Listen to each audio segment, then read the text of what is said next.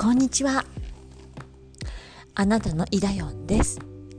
イダヨンの一人わちゃわちゃ。人わちゃ。こんにちは。イダヨンです。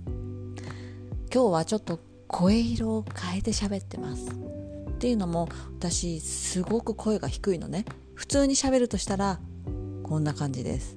ちょっとこれだと低くない？なのでなんかこうこの間美声のボイストレーナーみたいのを受けたんだけども鼻にかかるようにしてこう上に突き抜ける。そしてこう自分の声を色のイメージに持っていって喋るといいよなんていうのも教わりました。今日は私の中では黄色です。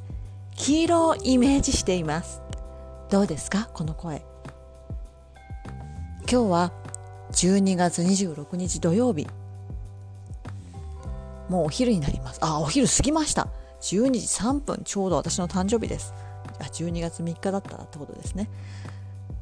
あのうちの私の相方と私の娘が美容院に行ったっきり帰ってきません。